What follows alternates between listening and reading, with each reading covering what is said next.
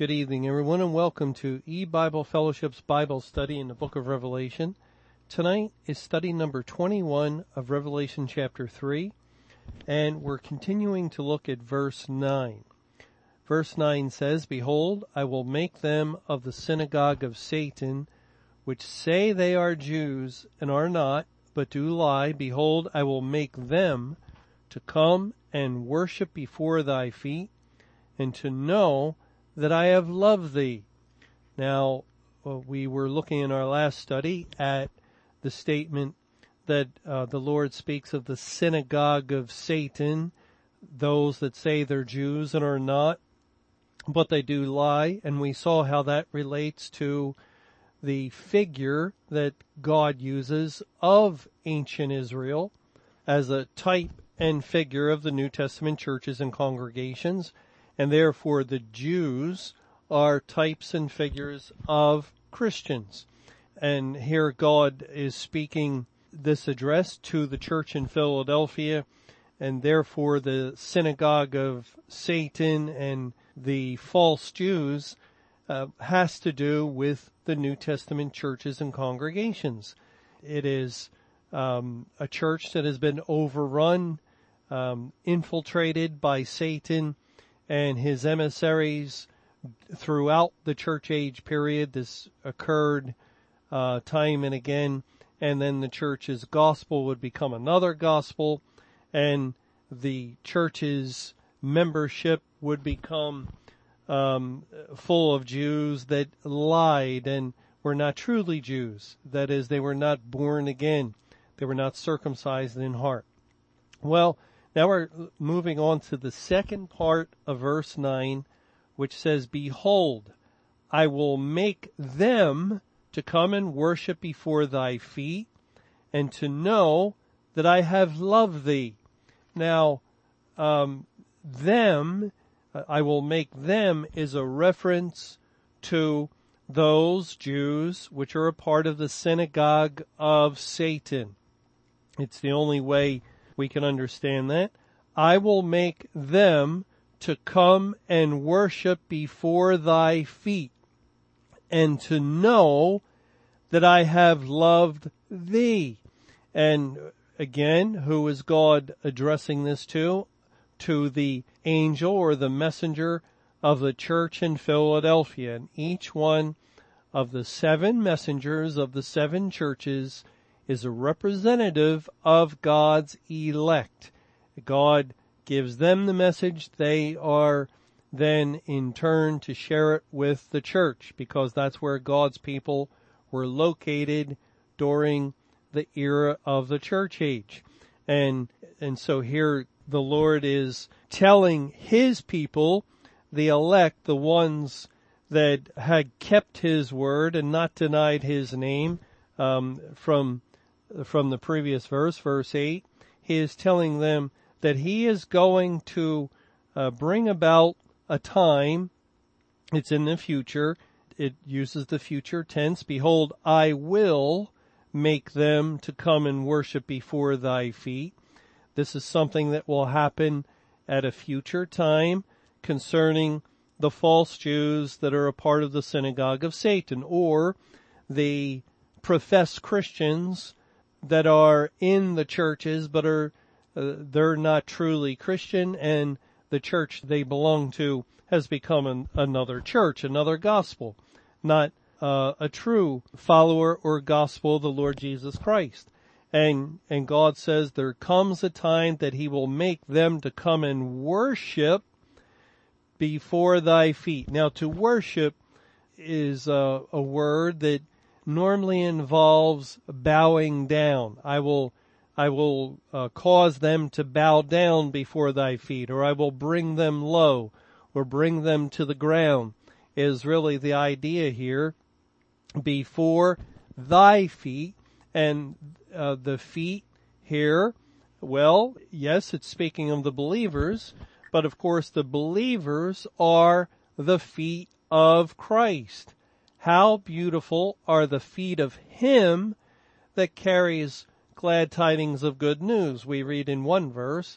And in another verse, the same statement is made, except it says, how beautiful are the feet of them, because Christ's feet in his body are those that um, carry out his will of bringing the gospel message to the world.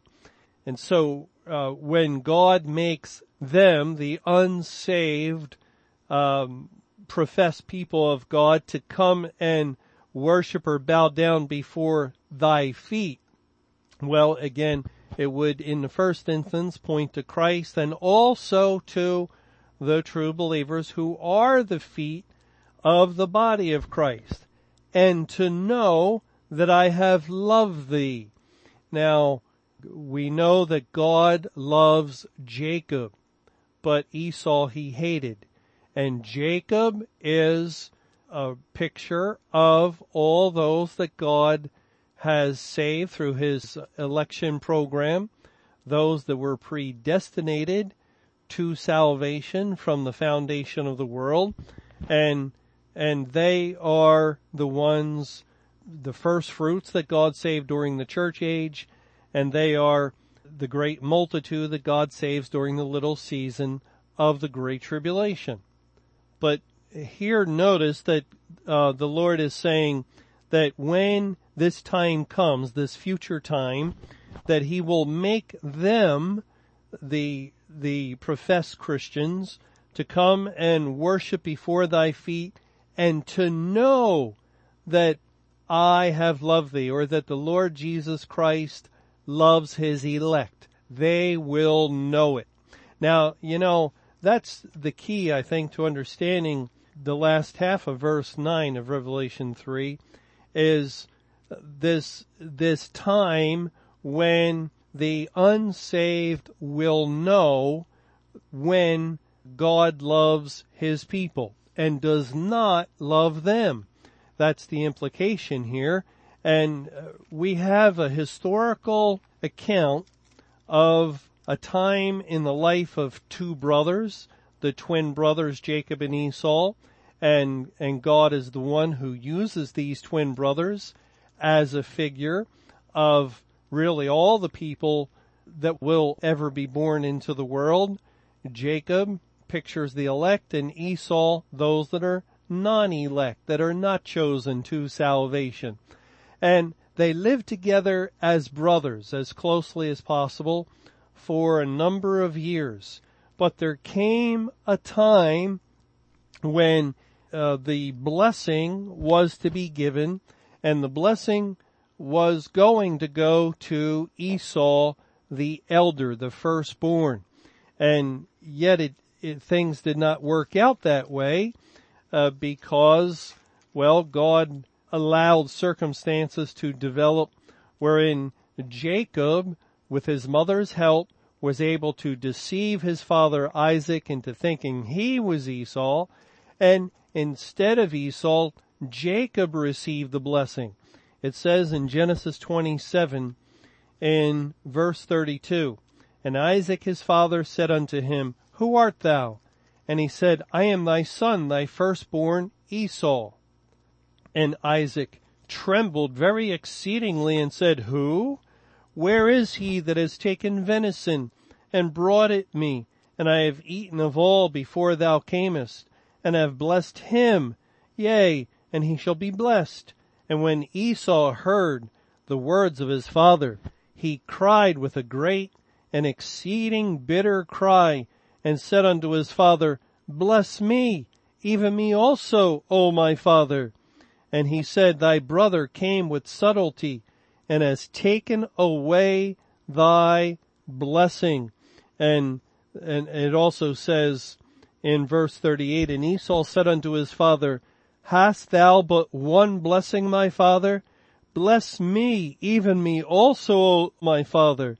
And Esau lifted up his voice and wept. And then it continues to describe Isaac uh, giving an earthly blessing to Esau that was very little in comparison to the blessing of the firstborn. And, and then Esau comforts himself by determining to kill his brother Jacob. And you see, there comes a time This time came in the life of Cain and Abel, when they lived together for a period, but then due to circumstances of God's arranging, there there comes a time when it is made known to the brothers who is the blessed of God and who is not. And with uh, Cain and Abel, it had to do with an offering. God accepted Abel's offering, but he did not accept Cain's offering. And so Cain knew that uh, that God loved Abel and did not love him. And as a result, he rose up in anger and did kill his brother Abel. And here Esau realizes, well, the blessing belongs to my brother Jacob and not to me. And that's an indicator of the blessing of God, the love of God. God loves Jacob and he does not love me. Now Esau does not kill his brother. Uh, he, he sought to kill him. He had it in his heart.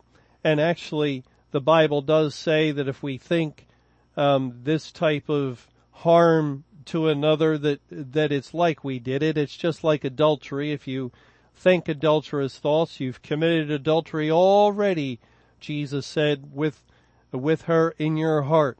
And if you think about murder, then in that sense you've done it in your heart. And, but for God's own purposes, Esau never did kill his brother Jacob. But they are both historical examples pointing to a time when God would make known who were his people and who were not. And, and many thousands of years later, Jacob and Esau were born in the year two thousand seven B C.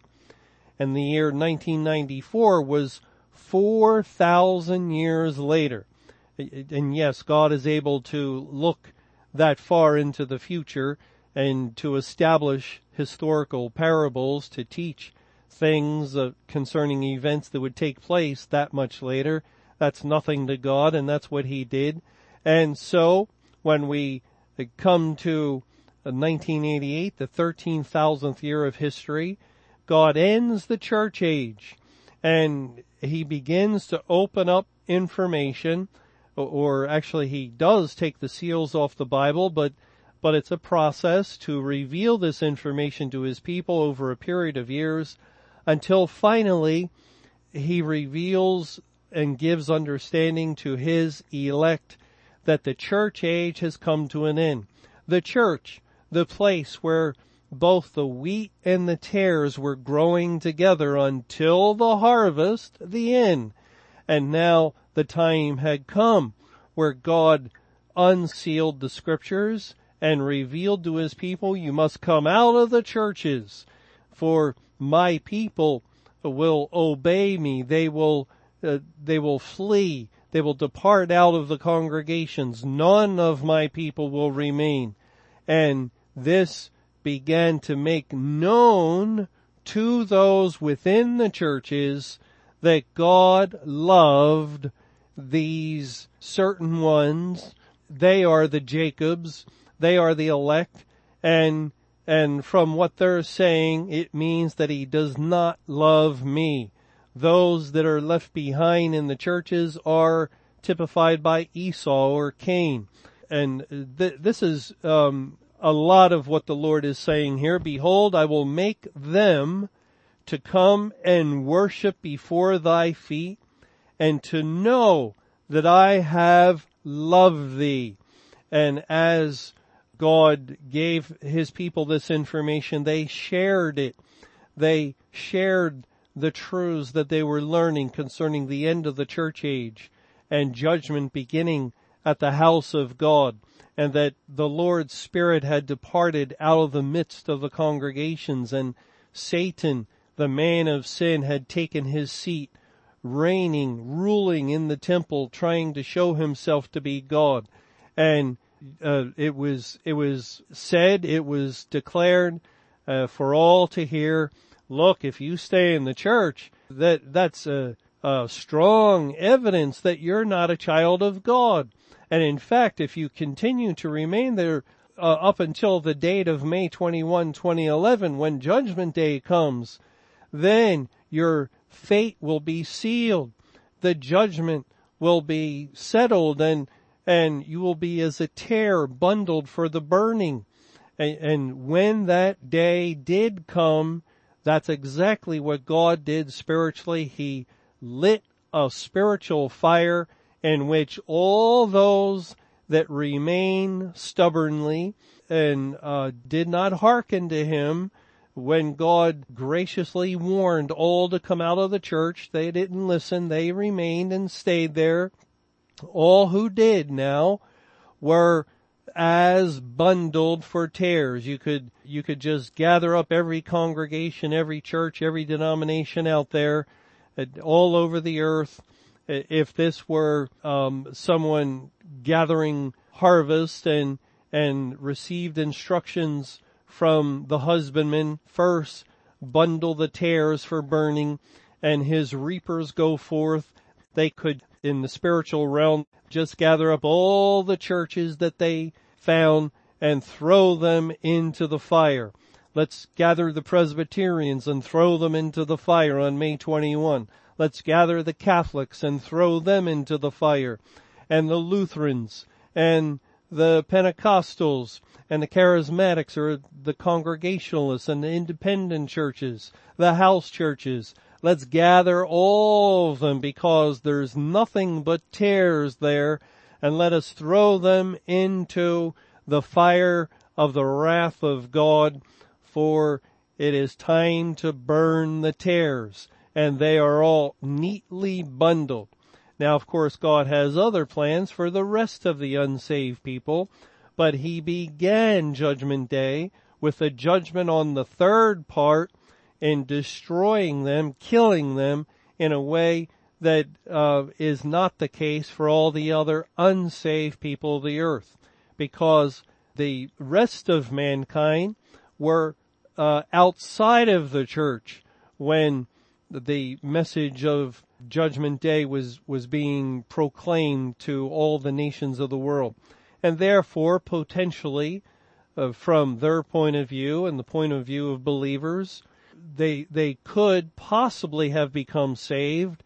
And so we continue to pray for them and hope, and, and we continue uh, to uh, wait on the Lord to see if maybe uh, he will produce fruit in them through his Spirit, if perhaps they were saved before he shut the door. But not so. That's not the case for about one-third of the world's population, around two billion individuals that were in the churches and congregations. Since they were in the church and the Holy Spirit was not working there, not saving there, there was no possibility for them to have become saved if if they were in the church up until the time when God finally shut the door.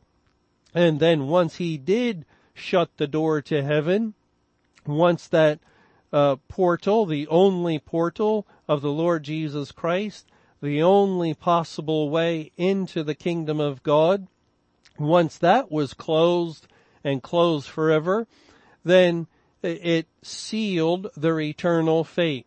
And, and uh, the professed Christians of the world that were in the churches, now they receive more stripes, greater condemnation, because of this um, situation of their circumstances.